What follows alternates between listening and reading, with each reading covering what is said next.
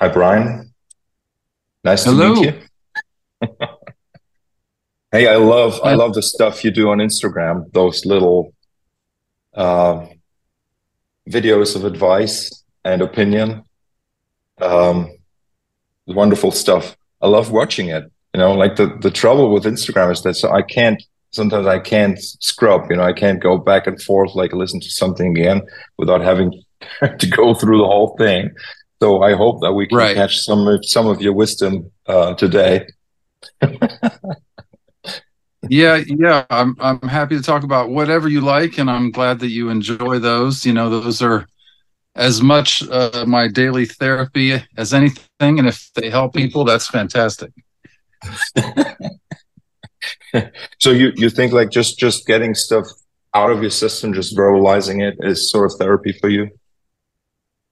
Well, yeah, I mean, it's it's it's helpful for me sometimes to verbalize an idea, and I've found that those ideas can be good for other people. I, I sort of pride myself on being able to make complex things or emotional things into very kind of nice packages of information that are digestible. So it's good practice for me to do it on one hand. On the other hand, it's good for me to like share, you know, if I have a, an experience in a certain week with a client or with myself or whatever, it, it's it's usually a good thing for other people, you know. So it's a kind of a win-win, and uh, it's it's good. I'm glad you enjoy it. hmm I hear you. I mean, what you just described is a little bit like uh, um, even like making art for me. So the like whenever I run into a situation like something that I either enjoy or don't enjoy, uh, there's there's always reason to believe that somebody else has similar experiences. That's and and that I, I that think motivates me. yeah. Well, that's interesting. Yeah, I mean, I'm not sure where my motivation lies in that. I think, I guess for me, elevating the conversation is a motivation.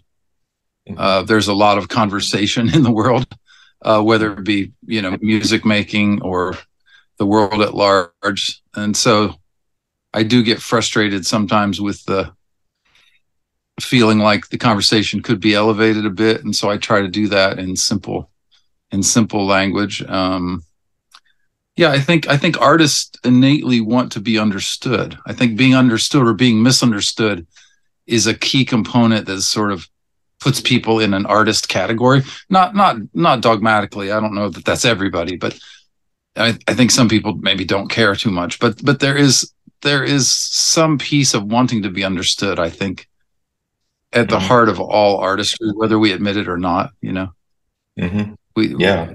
so Do, do, you, do you have any idea what that really entails to be understood? I mean, on, on which side of the communication is it really um, happening?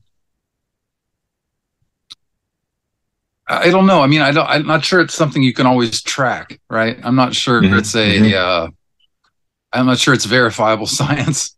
Um, I'm not. I'm not sure my idea would necessarily apply to everyone, but in my experience, even people who let's let's do music as opposed to life because that's simpler. Um, even even if you make, let's say, a more obscure music that's not popular music, um, there's there's a component of of wanting that thing to be heard in the way it was intended. You know and it doesn't mean millions of people. It just means that the intention was received. I Mhm. think there's a valid there's a there's a value in that you know that the intention is received. Uh, now of course some people skew their intentions to mass you know mass market or or mass popularity which is an interesting cocktail of of, of which i made a video about. Is sort of music that is somewhat familiar or quite a bit familiar with a little bit of fresh. You know if familiar and fresh is the polarity there uh, popularity lies on the side of more familiar um, and so people may skew their intention more towards the familiar. And that's for other reasons which are you know personal and different. But there's still this thing of wanting to be understood wanting wanting to be heard wanting to be seen. And i think it's a mm-hmm. very human thing of wanting, wanting to be seen. And when i was younger i thought oh no that doesn't apply to me you know i'm you know I, I, don't, I don't need that you know and i think that's bullshit. I think everybody needs everybody needs to be seen i think the difference the difference is in how how much we care of what the what the size of that audience may be Mm-hmm. maybe the quality the quality of the audience may take precedence over the quantity of the audience, and mm-hmm. and and that's that's that's an interesting continuum between the, mm-hmm. the qual- quality of listening and the quantity of the listener. You know. So in, in the um, process of music production, your um, your role as the mastering engineer certainly has a big uh, role in contributing to that aim to make um, the intention sort of like translate to the audience right? Is that also how you see see your role there or is that uh is that just a side yeah, effect yeah. of what you're doing? No that that that's how i see the role. I mean i guess if i think about my own you know if i think about my own pr if you will i i, I what i've said for years is the my intention is to enhance the connection with the inherent core audience that's going to be there no matter what. And and then also to expand that connection to the largest possible audience which is a whole different matter you know. Um, like when i did when i did um, a marilyn manson record called the pale emperor it was in 2014 i believe and it was a very different manson record than i'd ever heard done by tyler bates who's a film composer he does like guardians of the galaxy type stuff and mm-hmm. and he and Manson did it, just the two of them. So it was a very different thing. It was almost like singer songwriter Manson. They they would sit down each day, talk through the music. Tyler would sit at his composer desk and you know type up some things as they would talk, and Tyler would work up this composition based on their conversation, and then he'd give it to him and say, "Okay, here, make your lyrics to this." And so it was a very kind of an intimate record. It's a very mid-tempo rock record. There's a lot of space in it it's not particularly noisy. Anyway, I say that all that I say all of that to to lead to the idea that w- the first track was so compelling that I would someone would come by the studio and they'd say, "Oh, what are you working on?" I say, "Oh, I just finished this Manson record," and they they would kind of scoff in some mm-hmm. cases, like, "Well, I don't really like Manson." I said, "I I bet you're going to like this record." And within, you know, inevitably within five seconds of that first track, they were just hooked. They were like, "Oh, I'm a Marilyn Manson fan. You know, like that's that's all it took. All, all of their prejudice about it in five seconds was won over, and that made me happy. You know, or or there was a I did a Lucinda Williams record, and Greg Leisz, who's a who's a very experienced, very well known session player who's played with uh, tons of people in and around LA for decades, um, toured the world, pedal steel, guitar, this sort of stuff. Greg called me after I started doing the record. It was the first one I did for her. I think I've done three, and and we were on the phone, and he said, uh, he he said, you know, I want to talk about it. He wanted to analyze, basically. He wanted to analyze, and he wanted to know what I was thinking, and it was it was a it was a flattering conversation because he he was picking my brain, like, how are you doing this kind of questions, or what's going on here? Just wanted to get to know me. But but one thing he said that was funny was, he said, you know and he didn't mean it to be sexist in any way. He he loves Lucinda. He's very respectful. But he said, he said, well, you know, we went we went into a studio in Nashville to listen to what you sent, and it was three songs, and um, and this was to decide if I was going to do the record. Okay, so I do these three songs for the producer, um, uh, David Bianco, who sadly has passed away. Anyway, they're in the studio. He said, Lucinda, listen for like five, ten seconds of each one. She's like, yeah, good, yeah, good, yeah, good, okay, and she's out the door. And for him, being more analytical or, you know, his process, he was like, wait a minute, what are we doing here? And I said to him, I said, well, I said, I, I said, Greg, that's, that's actually the gig. Mm-hmm. You know, that's, that's, that makes me happy because if that's happening for you and that's happening for her with her experience that she's having a comprehensive analysis in five to 10 seconds, I've done my job, you know? so there's so there's an element of that immediacy with mastering and the connection there and there's also the timelessness of it that i I want people to listen to records I do in 20 years and think it just sounds as fresh and great then as it did when they first heard it. So I'm I'm mm-hmm. always working in these two worlds of immediacy and and timelessness. You know, my my take on what is timeless music. Incredible. So that's that's sort of like uh, an equivalent of the, you know, the fresh and the film familiar. That you yes. mentioned before. It's kind of a different medium yeah, for I, that. I, you know, right?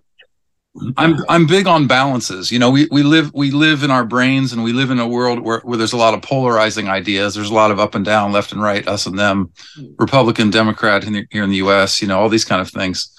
The good and evil, all this kind of stuff. I I'm big on balancing polarities. You know, I think that what's good about art and what's good about music lies, you know, kind of in the middle of all those things, you know. There's a yeah, you're, uh, preaching to the choir because that's exactly what I believe. You know that the good stuff lies in the middle, and it's almost like even like if I'm coming from the uh, hypnotherapy part, for example, that's exactly how it works. You present something very familiar, and then you present a surprise, and that creates a short trance. And when that trance happens, which I see as sort of oscillating between familiar and fresh, like if you hit that middle a door opens and something can happen, you know. So I'm very yes. familiar with your thinking there. Um, but I, I, liked, I really liked very much that you said, okay, so there, but there are certain like art forms that go more in that direction, some that go more in that direction, and um, and so you have you have a background of like loving music in general, I guess, just like most of us musicians, yes. right?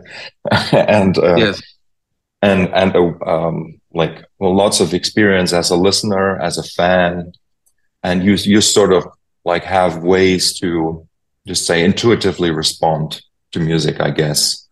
So I, I'm wondering if you're still coming across situations where what you're working with is unfamiliar to you. Yeah, I mean, I uh, the way the way that I see it um, you know, I have listened to a lot of music. I, I, feel fortunate to be of the era that I'm from because there was, you know, before the internet and the, you know digitization of everything, the democratization of music. There, there was a sense like in the 70s, 60s. I was born in the late 60s. In, in the 70s and 80s, there was a sense where you could actually, as a musician, it was kind of your job to comprehend a vast quantity of music. So you almost had a sense of everything, you know? Mm-hmm. So whether it was listening to, you know, the entire Miles Davis Columbia remastered collection on vinyl, which I did when I was young and spent all my money and, or, or listening to the whole blues catalog going back to Robert Johnson all the way through at the time would have been, let's say Stevie Ray Vaughan and, and Jeff Beck and, and all the, all the white British artists. And, and and in the in the pop world there was there was this all this other stuff. Like there was a time where you actually could almost listen to everything. Now today that is just long gone. And and for me that that that early those early decades of listening is kind of a, my frame of reference that is a frame of reference that I think I'm compassionate to younger people because I think it's very difficult to have that now now it's just so overwhelming. There's a million songs a day populating the internet, and to have a frame of reference is difficult. So, to answer your question, you know, every project is new to me. Um, if I'm in a judgmental place, I don't work. You know, if if I sit down and I'm like, uh, this sucks or I don't care or whatever, I just don't work. It's, I'm not serving anyone from that mindset. So I, I make a point to not work in that mindset. I'm working in the mindset that um, no matter what it is, it is fresh, it is new. It carries the intention of these people. These people love this thing. They consider this to be ready for mastering. They're excited. So then I'm looking to this kind of sphere in my mind of what I consider the recorded history of music. It's kind of an XYZ. it's an XYZ thing uh, there's frequencies and there's uh, transients and there's compression and there's style and there's all this stuff.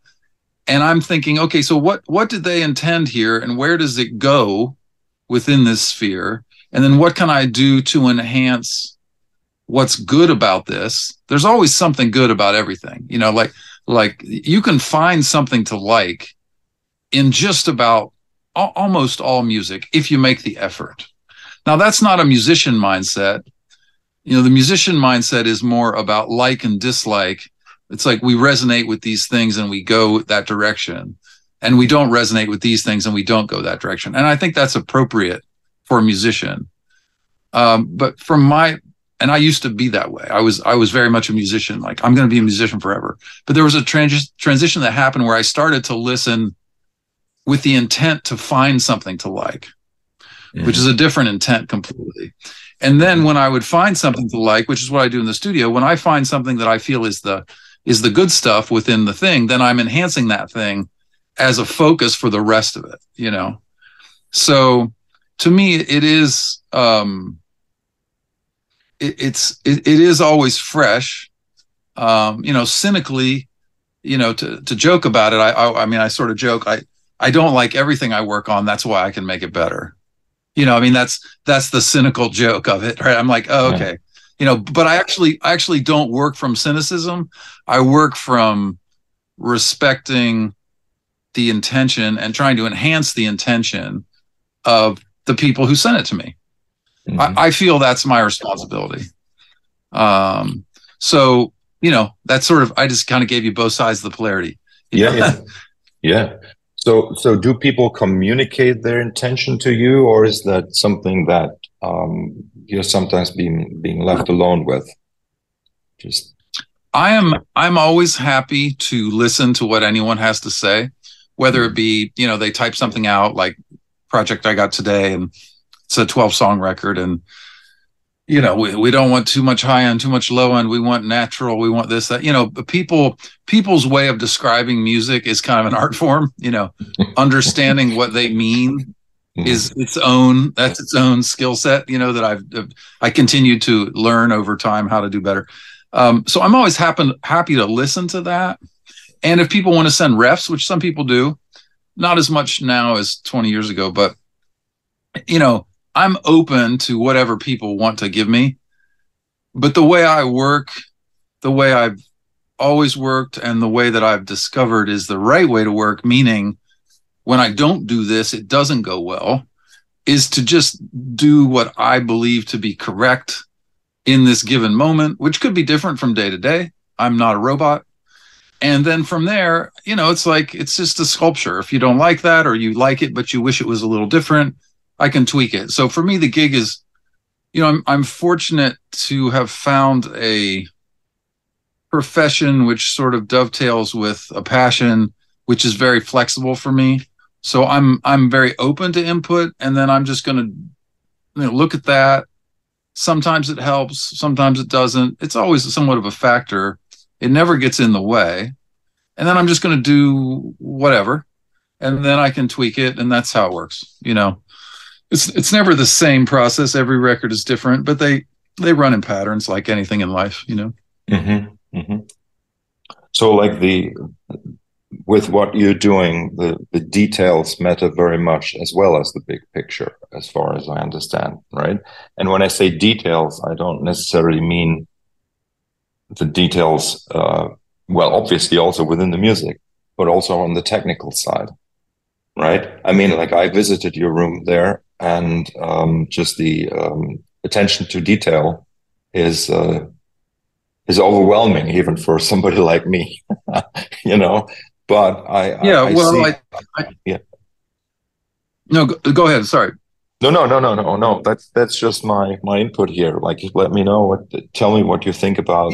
Yeah, I mean, yeah, I mean, my my um, you know, I I just have a I have an interesting, fortunate background, I guess, that lends itself to this gig. You know, I grew up with um, very analytical stepfather he's still alive, um, and two very creative parents. My mom being uh, interior designer, so she's right brain, left brain all the time. It's like interior design is is similar to mastering. It's you're not actually creating the furniture, you're not designing the house, but you're enhancing everything by pulling it all together and there's measurement involved and there's aesthetics involved. And so i grew up very close with her. Then my stepdad was very analytical.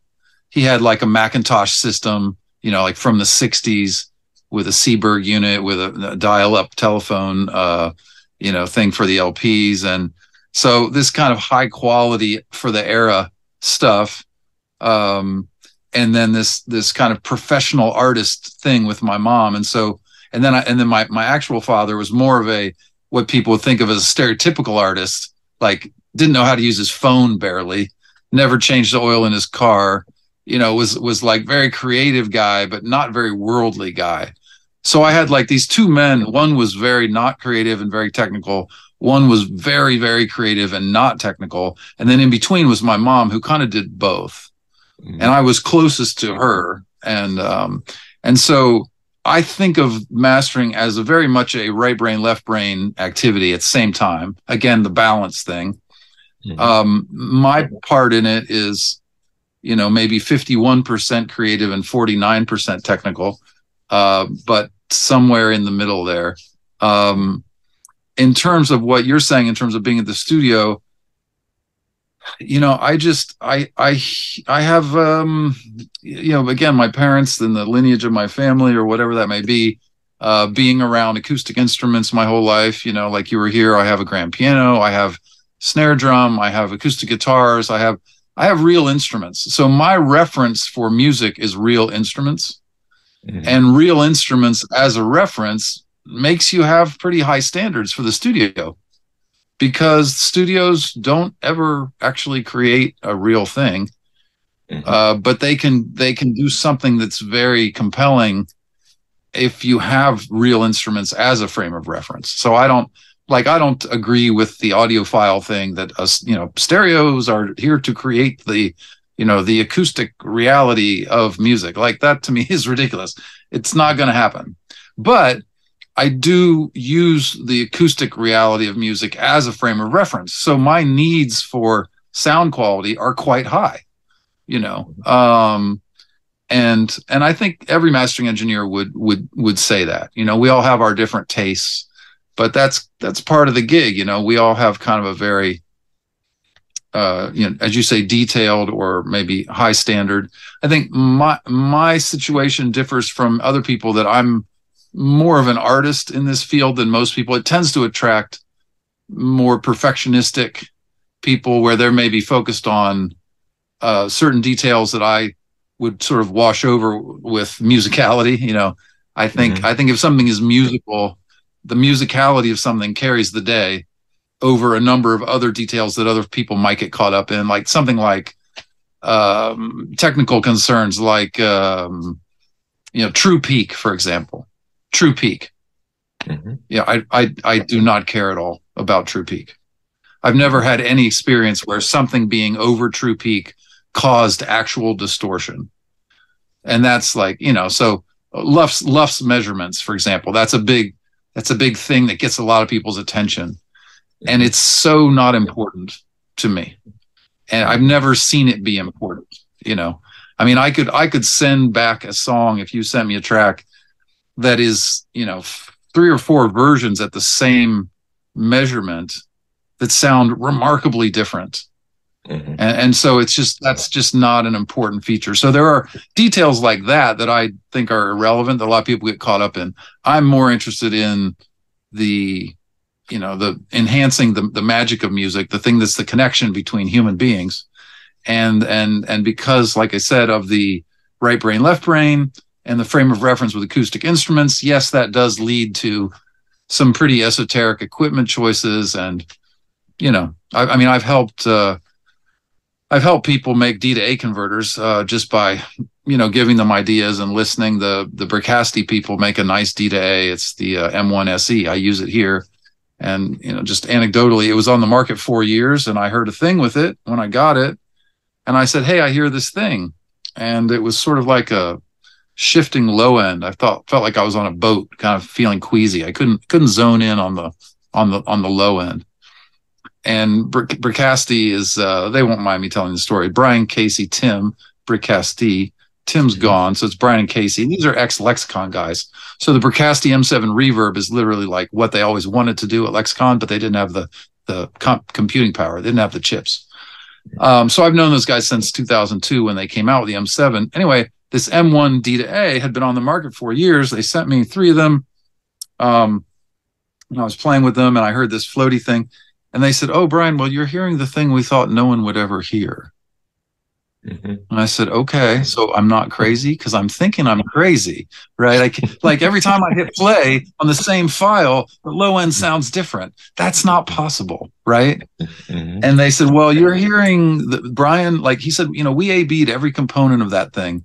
And we, you know, we did a fuse versus a circuit breaker. We did a digital power supply for the digital section and an analog power supply for the digital section. And they went with analog. Like they A B'd every component except the first decision they made. They never came back to it. And that's what I was hearing. The first decision they made was to resolve jitter in the time domain instead of the amplitude domain. It's normally resolved. Jitter, for those of you who don't know, is let's just call it uh, d- noise or distortion introduced down a digital signal due to the way things interact. Let's put it like that. So this this very subtle noise is normally resolved in the amplitude domain, meaning that the amplitude of a given sample or two might be different, but that keeps the timing locked. The timing stays locked. And there, Brian, Brian Casey Tim Bricasti, there, Brian was very sensitive to that kind of jitter resolution, which is very normal uh, to, to do. And he was sensitive to that. He said, no, we're going to do it different. So their 4401 was 44.10001 for like 20 seconds. So they were actually resolving jitter in the time domain. Mm-hmm. So I was hearing like 10 thousandths of a second of phase shift. The low end was different every time, you know. Mm-hmm. Uh, so you know, things things like that, you know, um, there is a lot of there is a lot of that, but but that stuff is that's just the homework. And when it comes to I mean, it, you I have mean, to be musical. You, you really, I, I think there's two things that I learned. Like you need to know yourself very well if you if you want to make statements like that or measurements like that. And also, I mean, like on a more basic level, you need to know what to listen out for, even. Like, you know, like if you're talking about, okay, this is unstable or this, you know, like that's that's something I remember like the first time I actually went into a professional mastering studio with with uh, with Simon Heyworth. Uh, it was Chop 'Em Out Mastering in London, 2001, I think I was there. Um, and and he like demonstrated stuff to me that I, like like dithering like you know pushing the button right and said Mar- Markus listen to the very end of the reverb tail like you can hear it there you don't hear it anywhere else you hear it there and like pointing right. out these things that i you know need to pay attention to and uh, i really have like i haven't really learned more than that in the last 20 years but just saying um, you know so so so like what's what's your what was the path for you to really get this deep into that side of of the production process um it, it was really a, a sort of uh exploration by necessity. Um you know in the 90s i studied with robert fripp and guitarcraft for seven years. And before that i had been a professional guitarist in new york city kind of playing playing covers and classic rock and this kind of stuff and singing some. And and I, I, in the 90s i thought i would be a musician forever. And and i was good with that. Um, i didn't make a lot of money. I didn't care. I was enjoying life and there was a path there and it was it was going well. And around 94 i got frustrated with the recordings that i was able to afford. You know i don't know what people pay these days but it may sadly be not much different, but it was like 50 bucks an hour. And um, I just, I hated the recordings. Um, I loved the idea of being in a studio because I, I, I was really, one night I was doing like a, I was doing an overdub and I was by myself in the main room and I had, you know, my guitar rig there and the two amps behind me and microphones and all this stuff. And I was, I had this moment where I saw that the, what was happening with my hands was was turning into electricity and going through the wall and going into the other room. And and all of I, I saw this whole pattern and cycle of how music is made sort of firsthand. And i i was very enamored by that. I thought wow this is a miraculous thing you know this is so cool. Uh, but then I listened back to the product and I thought, oh, this sucks. You know, I, I don't like this. So in 94, I had a, a decision. I'm either never going to record again or I'm going to figure out how to do it. And that was a real decision. It wasn't, I'm not saying that like in a hyperbolic way. I was like, well, you know, I don't have to record, you know, or I can do it. So at the time, I owned a very, very inexpensive home. This number will shock people. It was $56,000 um, it was almost destroyed when I bought it. It was almost like they were going to tear it down. Anyway, that allowed me to have some credit where I could buy some stuff. And I bought like a $35,000 worth of stuff, which sounds like a lot when the home is 56. So I did loans that they don't let you do in America anymore. Um, but, you know, I, I bought like eight ADATs and some hardware, and that didn't sound good. And so it just kept going. I just, once once I went down the road of I'm going to learn how to do this, and and so I'm self-taught as a tracking engineer and as a mixing engineer. And then by 99, I was pretty happy with what I was doing. The equipment had been upgraded a lot. There was a big pile of debt, which eventually got paid off when I sold that house and made like 70 grand, which covered the debt. But um, so that was good. Um, but I had eventually had like, you know, two inch tape machines and you know, Tube Tech hardware and Purple 76 and DBX 160 and nice preamps and decent monitoring. Um, and I had I had gotten to be decent at the craft of it on that side of tracking and mixing and working with friends and my own music. And then mastering came up and I was like, uh, yeah, what's that? I don't know. You know, I, I just had no idea.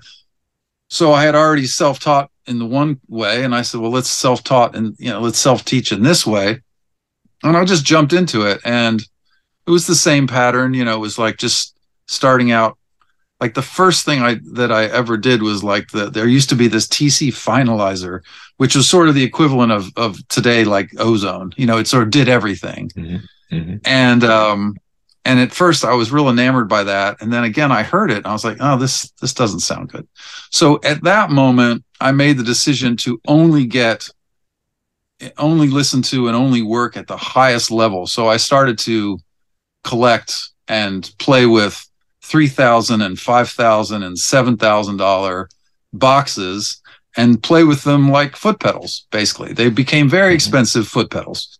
And it wasn't just the box, but it was the palette. It was the interaction of the boxes. And then, and and eventually by 2004, I came up with the chain, which basically is the same chain I have now. I've made very few changes um, since 2004, five, six, seven, somewhere in that range. And I, I basically found a chain that works for everything. And um, I've upgraded monitoring and D to A conversion over the, you know, 20 years or 18 years, whatever it's been. But the chain I found was like, okay, this is this is the chain. You know, I grew up listening to vinyl and uh, you know tape machines, transformers, but yet you know, I, I like the full range that that digital gives you. Excuse me. So, you know, it's sort of a best of both worlds approach that I have. I, I think there's good things with digital. Uh, there's good things with uh, tubes and tape and transformers. I mean, I don't use tape anymore, but I used to. I used to have tape machine in here. Mm-hmm. ATR 102, really nice. Um, but yeah, it just it kind of evolved from that moment of of I'm either going to learn how to do this or never do it again to the moment of what's mastering. And then at that point, I stopped messing with cheap gear. And and it, and it really makes sense because if you buy hardware that's nice, you, you never lose money. You know, you might sell it for a little less than you paid for it, or you might break even. You might sell it for more than you paid for it. But the, the time that you have with a good hardware is always worth the investment and the, and the opposite can't be said you know being cheap with hardware just doesn't make sense um, and so i started not being cheap with hardware in the late 90s and and and then eventually found this palette you know this collection of very nice foot pedals uh, which is my mastering chain and uh, mm-hmm. and that's you know that's that's basically how that went down mm-hmm. yeah that's uh well, you actually uh, recommended a, a pedal to me. I got it and I love it. And you're absolutely right. Yes, like well, that's, that's, a great pedal. Well, that's an interesting thing because my mom passed away last year, as I told you, and so I decided to play guitar again. I haven't really played much music at all in the last decade, and uh, and yeah, I went on a, a spending spree of the new pedals, of which the world is full of thousands of interesting pedals, and I found that one just by going to it. You know, turns out L.A. I lived here a decade. I didn't know there's all these guitar stores, so I go to these music shops and just try every pedal they have. You know, and I'm a, I'm a quick I'm a quick student. I mean, it could take me 30 seconds 10 seconds, two minutes. I'm like, next, next, next. But I try them all. You know, I think that's the analytical part of my brain. It's like I go in there, like, I'm going to try them all. Not, I'm not going to skip a single one. You know, like that. You've got to go down the rabbit hole all the way. You know, uh, like Greg Wells gave me a lovely a producer, multi instrumentalist. Greg Wells, a wonderful guy. He gave me a really nice compliment I saw him recently. Uh, we were talking to some client of his, and and and he said, you know, Brian goes down every rabbit hole, like really far. And then he paused and he's like, actually, he's the rabbit. and I said, I love that. Thank you. That is that is the best compliment of all time. I will take that. So so down the rabbit hole of foot pedals, you know, I found that that little compressor pedal. Um, I guess we can tell we can tell people um because we've we've each purchased one, so it's okay. Yeah, yeah because uh, we will sell out at some point. But it's uh, Effectrode is the company, and it's the Effectrode uh, uh, tube compressor. There's no transformer. It's like an LA2A, no transformer, and it's just a well. You you say what it is. It's a beautiful thing.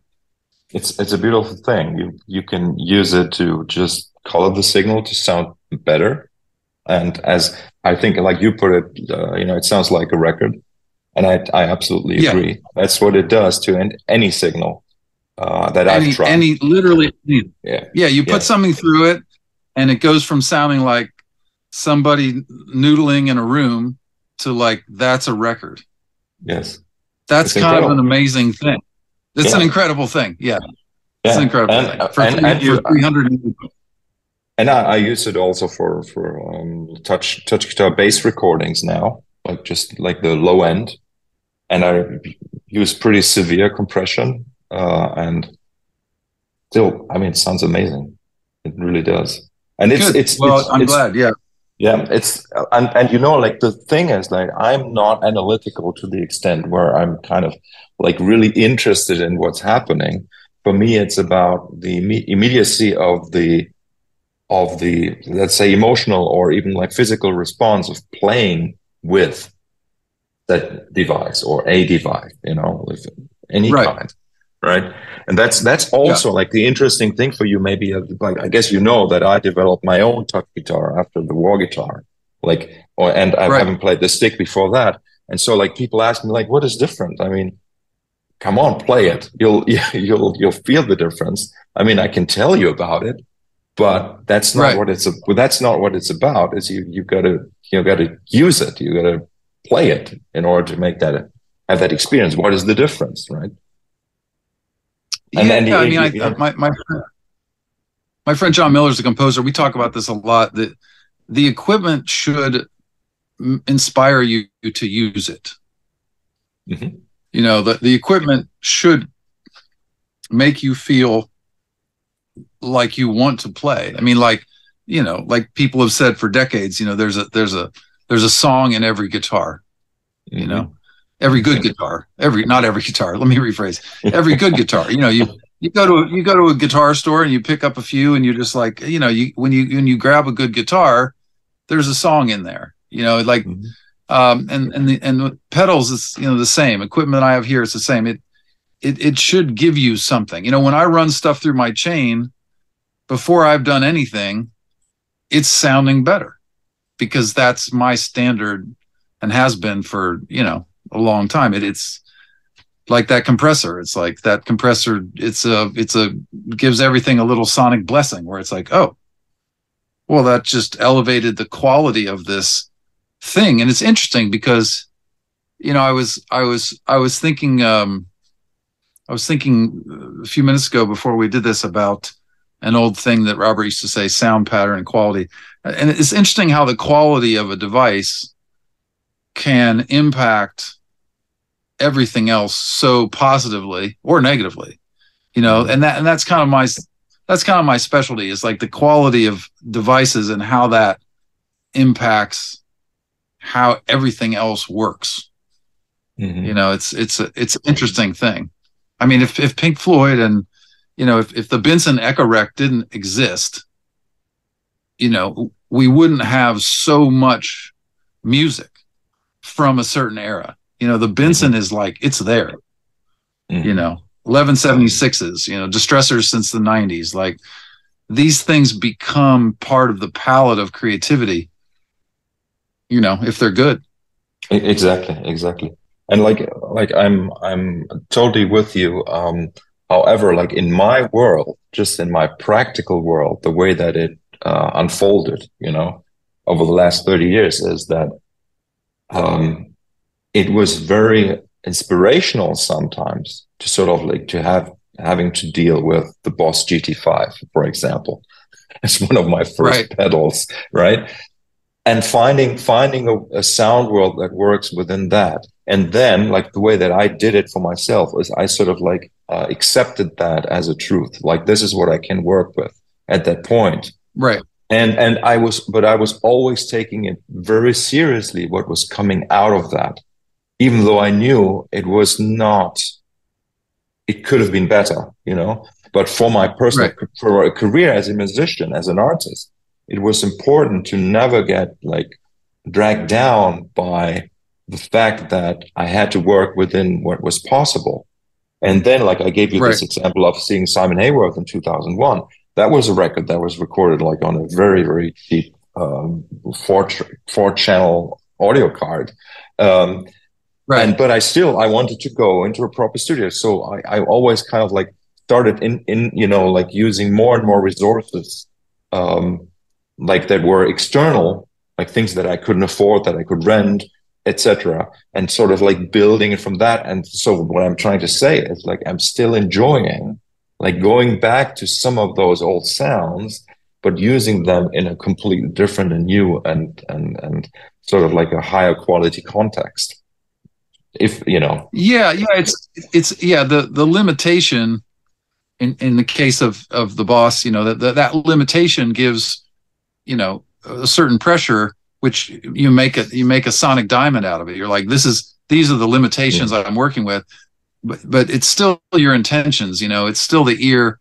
You know the the the thing today that's really challenging for a lot of people i and i see it quite a bit on the internet with you know questions people ask or you know people ask me questions it's like going back to that concept of frame of reference. You know if you don't have a frame of reference if you don't know where you are how how can you move? You know you know like mm-hmm. robert would say aphorisms uh, begin where we are. You know if, if you've got to begin where you are well if you don't know where you are you can't do anything you know? So frame of reference is like okay this is my this is my pedal board right? What can i do with this now, if you're going to change your pedal board, you would have to have firstly fully exploited what you have, figured out everything cool about it, run it into the ground with understanding.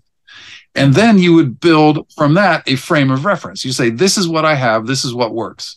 And then if you're going to A B that with something, then you say, well, but I wish it did a couple things. And then you try it. And you say, well, is that worth the trade-off? And then this this exercise of A being is a real skill set that again in this digital era i'm very compassionate to younger people who are just handed like here's like 150 plugins.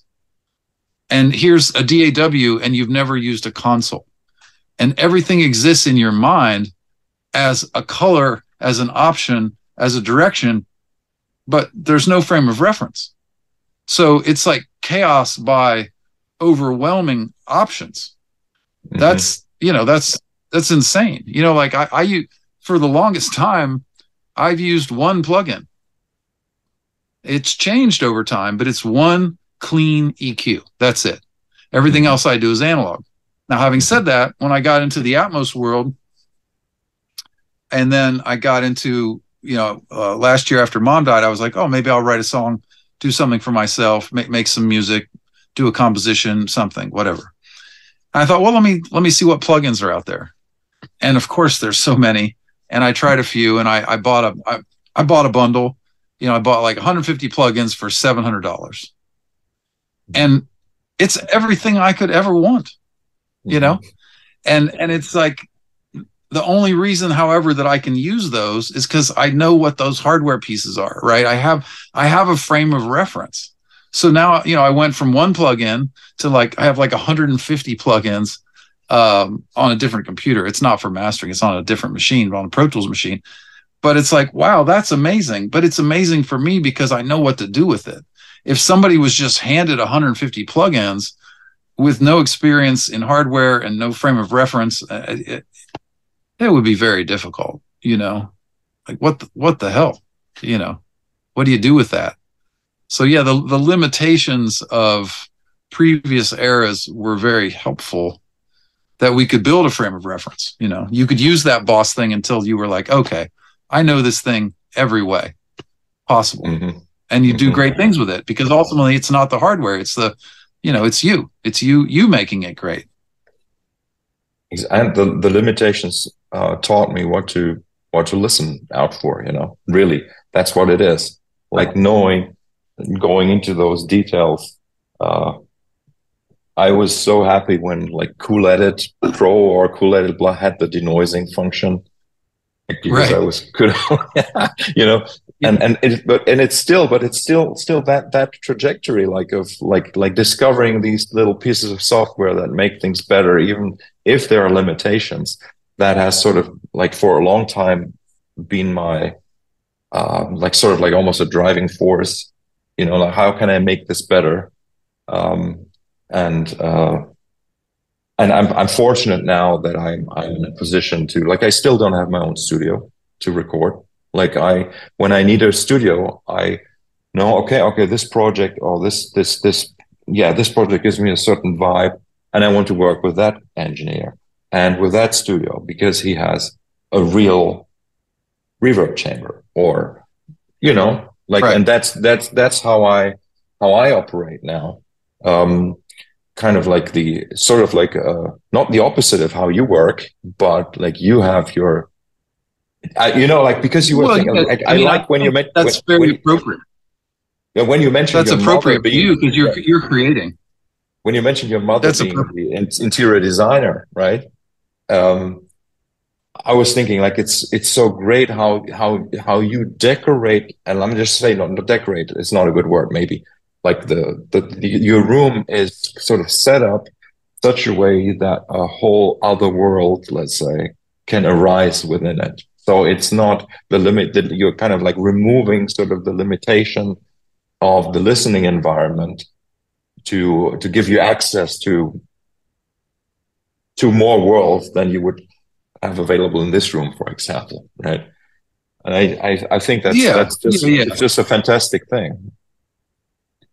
And and you yeah, said I mean, you've been yeah you've been living in that same place also for for more than a decade. You said right when I was there, so yeah, that also just, helps. Just just ten years now. Yeah, ten years now. Yeah, yeah, mm-hmm. yeah, yeah. I mean, it's a different thing. Obviously, mastering rooms need to be really good rooms, and and but again, good is a subjective word. You know, so everybody's mastering room is very different everybody's mastering chain. If you, if you look at the high end mastering people in the world, I mean the the chains are different, the rooms are different, but but they are at a, a different quality level than mixed rooms. Mm-hmm. And so yeah, so it's a it's a different thing. I mean, I think what you're doing makes total sense. You're you're creating something. You're like, let's go here because they have a chamber, or let's go here because this person is really good at a certain kind of editing, or you know whatever your yeah, thought yeah, process may yeah, be. Yeah, yeah. Um, that you know, my my thing here is that the the frame of reference is the room, the room is set up both with the equipment, the lighting, the things that you're talking about in terms of the design. It's set up to facilitate, you know, very efficient moments. I mean, I work very quickly. I'm not in I'm not into sitting here for hours on end. I'm into getting in and out, doing it very quickly because when people listen to music, they're not going to listen to it for hours on end. They're going to listen to it for 25 seconds. And mm-hmm. then yep. maybe they're going to listen for 3 minutes you know so i want to mirror that. I want i want to have fresh ears all the time. You know studio life is is different than mastering life. Studio life you can be in you can be down that rabbit hole. My thing is you know you get in and out and ex- you experience it the way that the world is going to experience it. Um but yeah i mean back to your the other thing it's you know the interesting thing with equipment too is is the limitations are sometimes that's where the thing is like like marshall amps you know as you may know this old story jim marshall was trying to make the cleanest amplifier possible right? That was his intention right? So he had a very clear intention which is important. It's important to have a clear intention. But that doesn't mean that once we and the creative world gets a hold of it that that's what it's going to be. It may become something very different you know? Mm-hmm. But the clear intention was good you know the, the the the boss people had something in mind with that that pedal you know and they that was their intent. And then your intent was different. And so the, the clarity of intent is important. The content of the intention kind of doesn't matter because that's the whole fun of creativity. Is like you do something different with it you know? Mm-hmm. yeah absolutely. So um, brian you um, i was going to ask you where you think you're going to be going next with your musical life let's say and that includes the mastering and everything. But I, I, I, we also need to mention that you did upgrade your studio for the Atmos uh, mastering, and uh, if you, if you, you know, uh, tell us a little bit about that, what it means, like how many channels you got to do that, and um, that would be fascinating yeah. to hear. Well, it's a it's a big topic. Let, us try and keep it simple. Um, so, for those who are not aware, uh, Dolby Atmos is what I would call the evolution of surround. It includes uh, ceiling speakers, so you have all around plus the top. Um, and that's been around since like 2012 for theaters. And Apple Music got together with Dolby and um, got together with the labels, and as of two years ago, normalized um, spatial audio uh, which is the, the the the Apple version, uh, which I'll explain in a second. Spatial audio slash Dolby Atmos became normalized for music releases, um, and normalized meaning it might uh, it might be happening with every new project very soon. It is happening with many new projects at the moment, and then there is back catalog work that's happening um, there's obviously a, a, near infinite amount of music back catalog to deal with. Um, so this format has been met with understandably mixed uh, mixed emotions and mixed reviews. Um, the spatial audio phrase, that word is um, because what Apple did was um, they did a different kind of a headphone delivery. Uh, instead of the 3D encoding, which makes the the space in a headphone instead of it being baked into the two channel stereo file, which is what you have with the Dolby Atmos, where the 3D encoding is baked into that two channel file.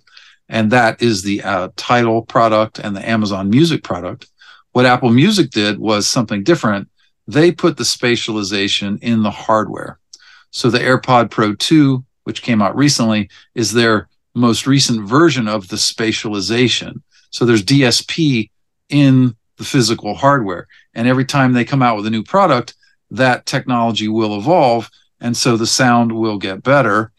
Um, for example, the next product will be an AirPod Pro, uh, sorry, an AirPod Max. It'll be an over ear, probably. I mean, I'm not Apple, but it'll probably be mm-hmm. an over ear, which will be an mm-hmm. upgrade over the previous Apple Max.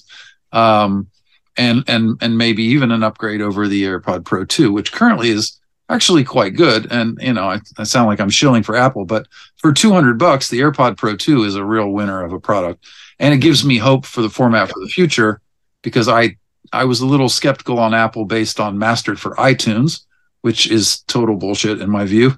Sounds pretty awful. Uh, it's a very cold codec that takes a little bit of the tail of low end out. It makes everything sound like a cheesy wedding band because the groove kind of dissipates. You know, the kick drum and the bass kind of everything gets a little snappier, you know, because there's a little cutoff from mastered for iTunes. But I think that is becoming passe technology, uh, similar to MQA, which we won't get into, which is hopefully dead passe technology, another bullshit invention. Um, but so back to spatial audio and and Dolby Atmos. which I refer to as spatial audio slash Dolby Atmos.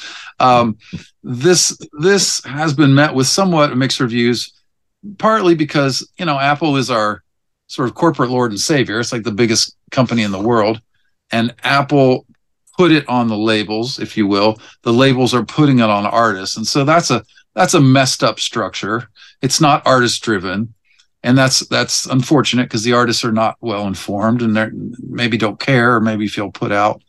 Um, and then the labels are actually in, not in charge for once you know they're sort of being put out by apple. So there's there's some resistance there which makes it messy. Um, there was some money trading hands from apple to the labels to kind of get product. I don't know if that's still happening but that was definitely happening for a while. I wish i knew if that was happening but i can't I can't say definitively. I've asked and nobody's telling me. Um, it, may be drying up, but there was initial money coming from Apple to help populate the the bin, if you will. Yeah. Um, and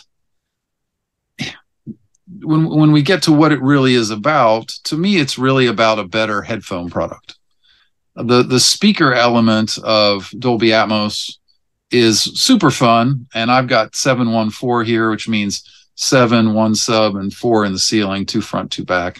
714 is kind of the minimum requirement uh, in, in, in most people's view if you're going to do speakers. But speakers are, you know, it's generally like uh, rich white guys listen to surround on speakers, right? It's not really a mainstream thing. Um, but the mainstream thing is the headphone product, and the headphone evolution here is quite huge if it's done well. Now, if it's done well, um, isn't really happening too much. But I've evolved techniques here uh, since my mom passed last year. I I really uh, I was already pretty far down the rabbit hole. I'd built the studio and I developed a lot of techniques and spent a lot of time on it and uh, and then I just spent more time on it and now I feel very comfortable and very confident uh, with any project that might come in that I know that I can take it to, you know, kind of the highest level. You know, what's interesting about the format is that um, the the artist isn't driving the train, and so that's that's not good. you know, over if we make if we make two little visual mountains here over in the stereo mountain, you know, we know we know what great work sounds like. We know what good mixes sound like. We know what demos sound like. We have a sense or a frame of reference if you will about the world of stereo. And so an artist may say you know to to a, a business entity or their own accountant or their own pocketbook they may say i want to spend 50 bucks on the song and the and the label entity or their own uh, pocketbook says well we have 20 and they work it out for 35 and and and and then they're they're happy with that but the reason they're happy is that, that we have a frame of reference. We have this massive recorded history of music and we know what's good. We know what's good, right? We, we're like, okay, I'm happy. So the artist can always have an approval there. Over here on Spatial Audio Atmos, there is this mountaintop that's maybe even a higher mountain, and and most of the releases are somewhere in the middle. A few of them are kind of up here, but there's not a lot happening at the mountaintop and the artist has no sense of any of this right? So if the artist is involved they're just listening and they're like uh maybe i like it maybe i don't. You know we're halfway up the mountain they have no idea what the mountain is like. They say hey can you tweak these three things? They get tweaked so it, it went from mediocre to mediocre plus it gets released and that that whole structure is not particularly healthy for good quality product um, and that's unfortunately the world we're in at the moment. Um, and over time, you know, I'm uh, I'm hopeful that that will improve because this technology is the the the full evolution of surround and it's also a huge step forward in terms of headphone audio you know the the, the, the headphone was never intended to be a great experience, right? It was like, you know, somebody put two speakers on a wire and stuck it on the side of our heads, and we're like, yeah, headphones are great. You know, this was this was never meant to be any resemblance of a studio experience with Phantom Center. Um, mm-hmm. you know, th- those of us who know studios, you know, if you've got phantom center in a pair of stereo speakers with a beautiful image, you know, you're listening to music in stereo in the 0.0001% of humans on earth.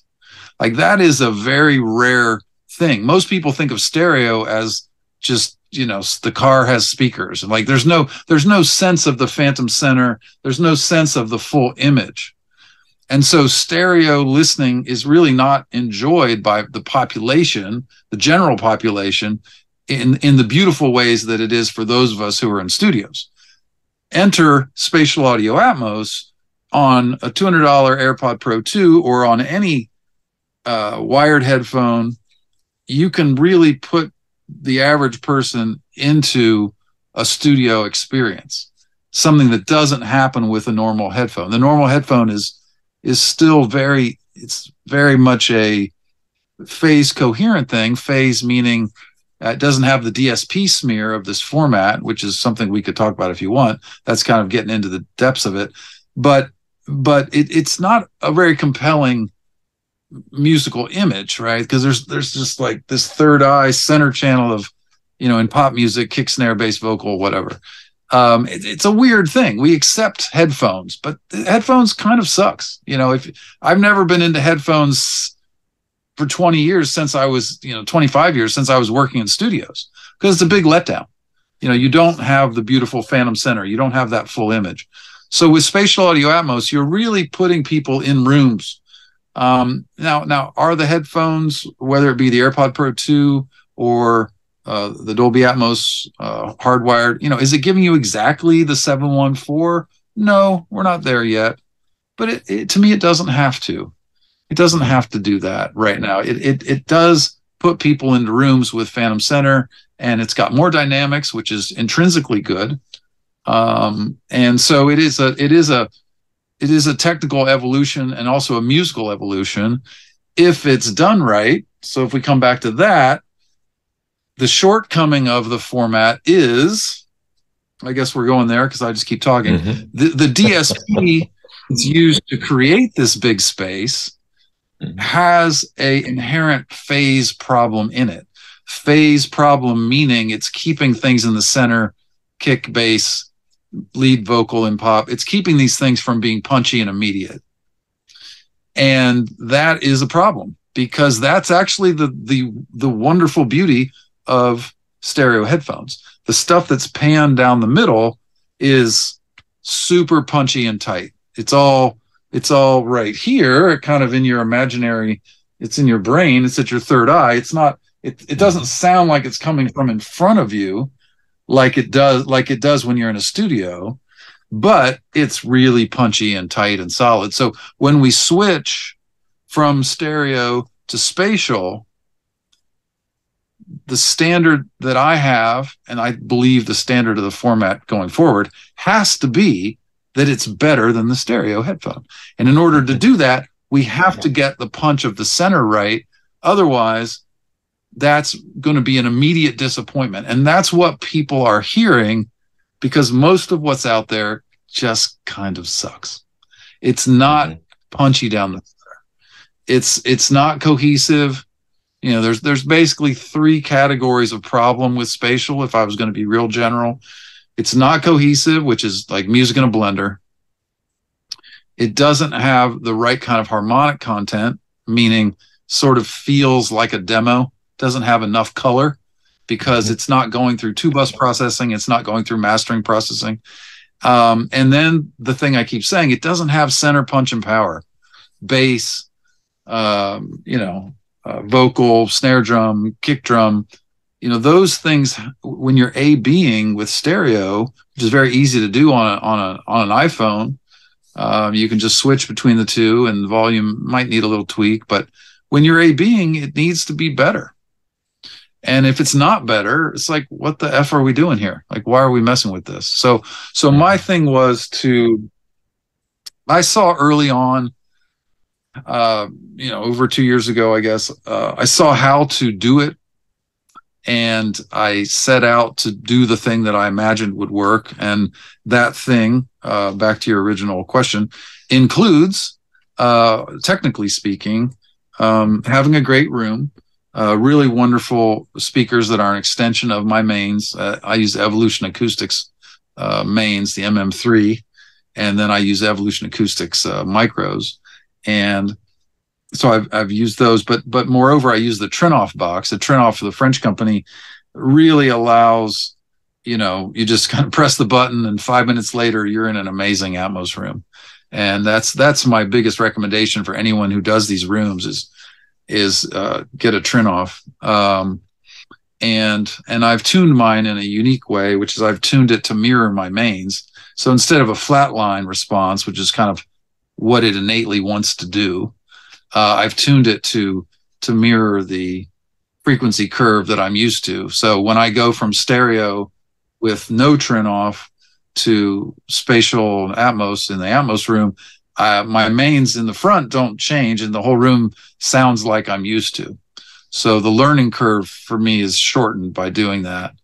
Um, I'm in a familiar uh, sort of you know frequency space. Um, and then for for processing, I've got at the moment 50. I may add 10 more at some point. Uh, I could do 60 total with the hardware setup, uh, three HDX cards, but I have 50 custom made transformer color heavy Class A discrete uh, EQs. They're 500 series EQs, and um, they have high low shelving, uh, which I don't use much. They're a quarter dB step um, Bax EQs, and, and and just a heavy kind of like a it's a Jensen. It's kind of an API ish. You know, it's it's a it's a custom colored transformer, and that to me is what was needed to put as an insert on all of these objects because it's an object based format. It doesn't get summed. So by putting that hardware on every object within a project, uh, hopefully every object, if it goes over 50, you know, I go to plugins. But putting that hardware in there was a was a big component. And then learning the skills to get the center punch and power was the other component. And so those those two things are are what I do here and and and what you've heard when I showed you here when you heard stuff and and and did the did the project for you. I mean, that's what you're hearing. It's that it's that ability to take this spatial audio atmos format to to that mountaintop. Like I I've, I've figured out what that is. I know what that is. And and the same way with stereo, I know what that is. And that that, that at first it was you know really daunting, but it feels really good now to to have sort of figured that out and be comfortable with doing it for any project, you know. Um, so that was the long answer. But that is my short answer on spatial audio and Dolby Atmos mastering. Yeah, incredible. Um, you see, like that, that, that basically answers, I guess, most of my questions uh, that I would have had before I I met you. so, so, okay. so, but like, like what is what is sort of like the in, the interesting uh, uh, thing to me is as you said like you don't really do, you don't have the process of uh, sort of like um, busing things in that like so there's no no stereo master bus or uh, so like the question really is sort of like where so where does the the, the summing happen now? It ha- like you said okay it's the it's the the hardware it's in the ears where you know in the case of these guys where where the translation sort of like is being calculated. And then obviously it's it's the it's my my hearing my ears my brain kind of like organizing these objects. Um, and I, I i think i mean it's it's obvious like that what you do works uh, to me at least because you're sort of like not emulating you're actually putting all the signals into this sort of like the same world by having them go through a a piece of hardware that tries to kind of like bring you like like act as a summing even though it's not summing but it's sort of like creating a a, a common environment. Yes yes the, the transformer the, yeah, the transformer color you know transformers have interesting qualities. There's harmonic co- content there's glue there's some compression there's interesting things that happen. And it's a it's a it's a subtle thing but it's really what's needed. Otherwise the format tends to sound like music in a blender. Um, you know, mu- music in a blender that doesn't have quite the right harmonic content. You know, tra- the, the thing that plugins can't do is is transformers. It just can't be done, and high shelf boosting is very difficult also. Uh, and so the, the the transformers here do a lot of things that I can't get with a plugin. Yeah, it's just it's sort of like running it through my chain. It's like it's, as soon as the transformers are involved, it's like okay, that's like a big step one. Now let's work on the power. Let's compare it to the stereo. Let's do all the other elements that are required. Let's do the technical elements. Let's check the low end. Let's check, you know, let's check all the speakers for low end cutoff and all that kind of stuff. So yeah, it's like step one is like get that transformer color in there. That was that was my initial idea that that's what the format really needed. And then from there it was evolving the techniques that are the techniques of mastering in this format, which is you know this this whole other thing. It's a whole different it's a whole different thing. It's a very different and interesting world. You know, it's a it's a different challenge. It has a whole different strategies. You know, there's different EQing things that I do. You know, frequencies I would never touch in stereo mastering are the ones I focus on in this world. You know, like it's very interesting. It's a whole different thing. So is is this whole uh, world of, of loudness, of perceived loudness, actually relevant in the Atmos mastering? Well, the, one, not not so much. Not I mean not so much. The the beauty of the format is that there is a hard limit on what they will release. So, you know, what they ask for is a minus 18. Uh, if you have the Dolby renderer, there's a little, you know, thing you have to you run the whole song, you get an integrated LUFS of minus 18. Now that's a different minus 18 than stereo, so don't equate those. Mm-hmm. Um, but uh, assuming that your true peak isn't over, I think minus one. Um, you know they're gonna they're gonna bump that up. I think they bump it to minus sixteen if I'm correct. But mm-hmm. but those are rabbit hole details. Um, I'm the the main thing is that I'm trying to say is y- you can't just slam it crazy. Now you can compress, but there's still a limit. And the, the, the, the cool thing about the format is it's really easy to make it too loud like in the beginning, you know, like three years ago, people were saying, "Oh, it's, you know, it's super dynamic and that's awesome." And I'm like, okay, I like dynamics, but I don't think of.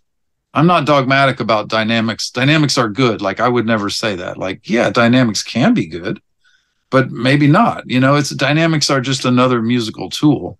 Um, but what I found with this format is it's very easy to over. You can over compress it in the same way you can overdo it in stereo. So I think they, the, point being, I'm not saying it very well, but I think they picked the right number in terms of what they're looking for for a release. And it is a, it is ultimately a more dynamic format than stereo. You know, it has, it has, if stereo is a 180, you know, 180 in the front, this is 180 in the back, 180 in the front, and 180 on top. So it's triple the canvas size from the DSP and dynamically, I think of it as being double the dynamics, which is, you know, significant.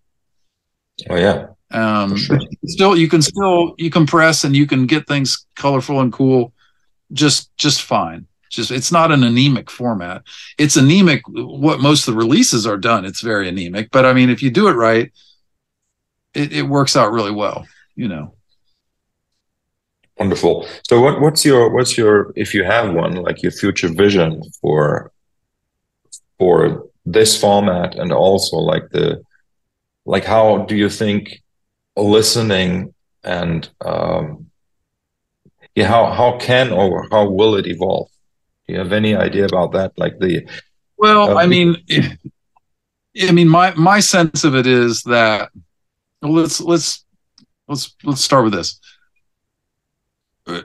if I could put the skills that I have here in the hands of everyone working in this format and combine my skills with whatever skills they currently have. If all engineers had a combination of their skills currently and the skills I have here, and if they had the hardware that I have here, if all of the releases were done in that way, this format would be an absolute home run. Mm-hmm. It would be killing people with just excitement people would be overwhelmed because when it's done well, it's fucking amazing. And it does make stereo headphones seem kind of broken, mm-hmm. like, like outdated, like weird. Mm-hmm. So we're not there. we're nowhere. We're nowhere near there. Um, that's where I see it going. I see it being um, the evolution of not just surround, of which it is, because it's a streamable format that can work with any speaker configuration, any headphone, etc. Not not only is it completely agnostic in terms of playback configuration, which is great, which makes it able to be ubiquitous in the future. Mm-hmm. Um, not only is that happening, but if it was really done well, then it would really make stereo delivery for headphone not a thing. Now, does that mean stereo goes away? Absolutely not.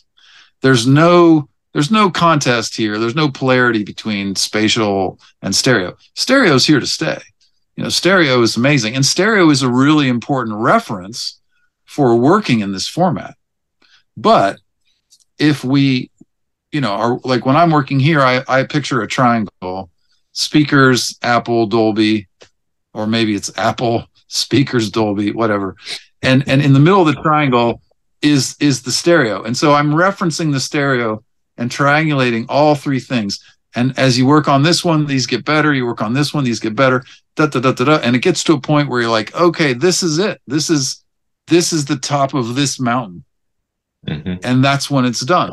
And and if everybody was hearing that on all these releases, you wouldn't want to listen to stereo headphones. You just you wouldn't. There's no it, there's no point. It, it's so it's an objectively better format when it's done well. We're just not at the point where it's consistently done at the high watermark, you know. Yeah. Uh, and so it's it, it's very much met with a like, well, it's good for this style but not that style, or well, I like this but I don't like that, or you know, there's all of these things that people say and people think. And i and i understand that because i went through all those. I went I, you know, I, I went through the evolution of i was i was very resistant at first. You know i was like oh fucking apple okay. You're like you're ruining everything you know? Thank you apple. You're you're stepping on our beautiful stereo world that's very nicely evolved and you're ruining everything. So i kind of started with that. And then you know just got open minded to it and investigated it and went down the rabbit hole and figured out what was wrong with this rabbit hole, what needed to be better, how to make it better. And so, you know, if if people were really doing that and hearing that, it would be a home run and it would be really a wonderful thing. So I, I hope that that's the future. I, th- I think it is eventually. It's a question of time. It could take 10 years. Who knows? Who knows how long it will take? Uh, at the moment, we're in the era of, you know, how how how cheaply can we do it if we're a label you know mm-hmm. and and the artist is not informed and there's all these things that need to evolve. The artist the main thing is artists need to be informed. Artists need to learn like like you did when you were here. You you you heard things and you were like oh well well you tell me. What was what was your experience before and after you you heard things here?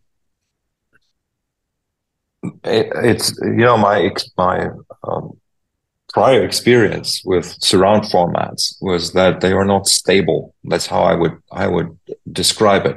Like the listening and listening environment. Um, like you would say they they were you know things weren't well done. Like when I when I remember listening to uh, what was it Depeche Mode Sounds of the Universe surround mix when was that 2008 or something. That was like one of the few mixes that I liked because I could be anywhere in the room. I wouldn't have to be sitting, you know, still in one position and enjoy to be able to enjoy the music.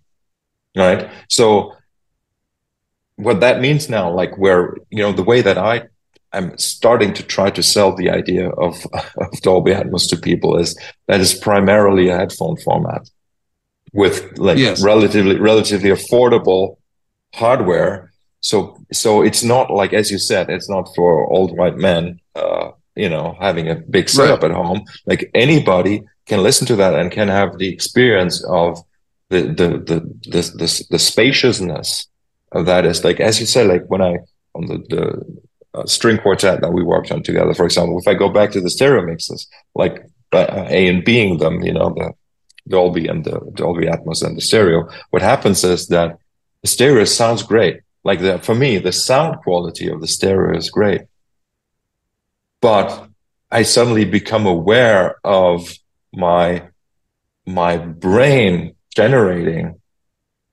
sort of like the the center like i it's really right. it's really it was was really like a very and that was like the most like the most uh important thing i heard in your studio was and and when you showed me the the um the AirPods, you know, like what, what happened was that like suddenly I became aware of what was actually happening as I was listening to music somehow.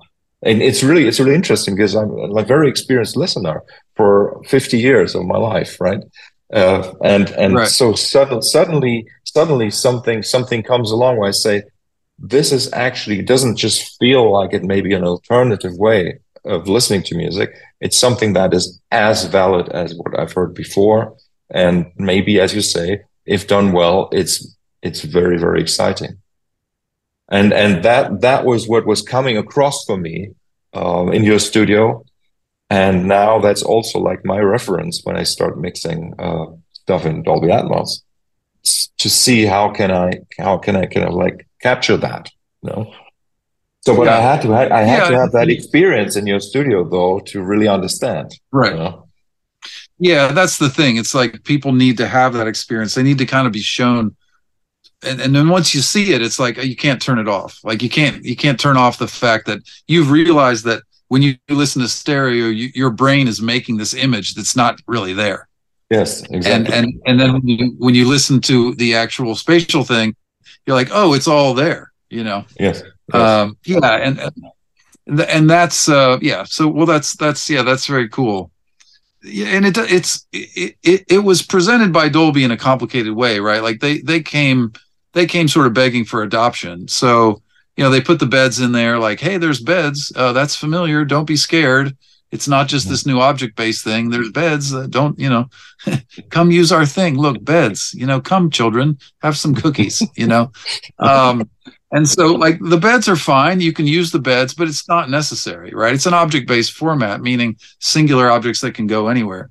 And then they also came with the idea of, like, oh, doesn't need mastering, doesn't need mastering, which to their credit, they don't know how to mix or master. They sell technology. So, you know that that's a bit of a it's a bit of a hurdle at the moment because it, it, it, you know go to the labels like hey you don't need to have two people involved you can just have one person you know yeah. um but I sort of flip that on the on on the head at this point. I'm you know I sort of joke. I'm like actually it doesn't need mixing. Yeah, it, it needs mastering. You know, so the the mixing is already done in mm-hmm. stereo. Stereo is mixing. So you just make a bunch of stems and you send you know somebody sends me stems. I throw the stems up. That takes like ten minutes. That's mixing in Atmos. It's just putting the stems in the sound field. And then the mastering begins, which is like really refining that thing and and in, a, in an environment with great speakers, great you know uh, two two different kinds of headphones, a um, a Dolby thing that's a an in-ear thing that I use. It's a silicon microdriver, and obviously the Apple product that you have, which everyone can buy. So from a mixing standpoint, you've already done the mix in stereo. That's the beauty of this. The, the future that I see is the stereo doesn't have to go away. We don't want it to because the mixing happens in stereo. You know, we don't we don't want to mix everything in Atmos from scratch and then fold down to two speakers and make vinyl. That's a disaster. You know, we don't want to fold down to two speakers and play it at the mall. I mean, you can do that, but it's really better to to to take all we know about stereo, keep that momentum going, and then make a bunch of stems from that put it in this different sound field, do the technical things that need to be done to maximize this new thing. And then you've got amazing stereo and you've got amazing spatial Atmos at the same time. So that's, you know, back to the question. I mean, that's the future. I and in, in and that regard, it's it's, Logic yeah, Pro, that, 200 bucks, AirPod Pro, 200 bucks, $400. You're anybody is, is mixing and ready to send me stems, you know? Yes or or full mixes. I mean, and in a way that it's even funny for me to say that it's it really is no different than going from mono to stereo in a way. Yes, in in if, in a way. That, Although we're not replacing we're not replacing mono, we're not replacing it. Yeah, exactly. Yeah, exactly. But it's it's sort of like but, uh, but it's it's it's the the wonderful thing is that I I really see that it can it, finally we are in a in a situation where it can actually be the thing that stays, doesn't go away like all the other attempts at yes. surround sound. Right? Yes.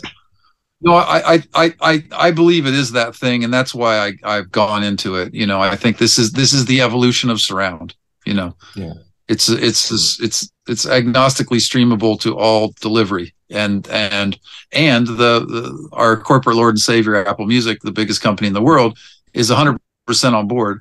Um, and and there's a I, ha- I have it on pretty good pretty good inside information. There was a gentleman that used to be at Avid and then he went to Dolby for Atmos, and now he's at Apple. And so, you know, there's there's kind of the evolution of the technology there, and there's there's a real commitment from Apple. They don't do things short-sighted or half-assed. So, um, you know, everything points to it going nowhere. It's just a question of how do we make it better. Mm-hmm. And so there's different levels of resistance, and there's different skills, and you know that's it's going to take some time to work through. But in the meantime, you know, anybody can make a bunch of stems and send them over or get Logic Pro and make their own mix. It's it's it, there's there's not a huge barrier to to getting involved here, you know. And it was and it can be presented to be very complex. It can seem really overwhelming because it is technically quite a bit. Mm-hmm. But once you kind of see that, it's like, oh, it's actually really easy. I mean, the I've I've I've told a couple mixers who have like no experience, medium experience, and great experience.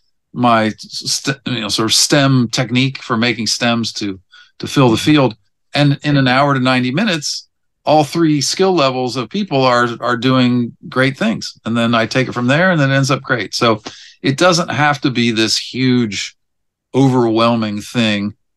Um, I think that tends to make not the best product because then you end up with this kind of floaty fishbowl of sound in a lot of cases.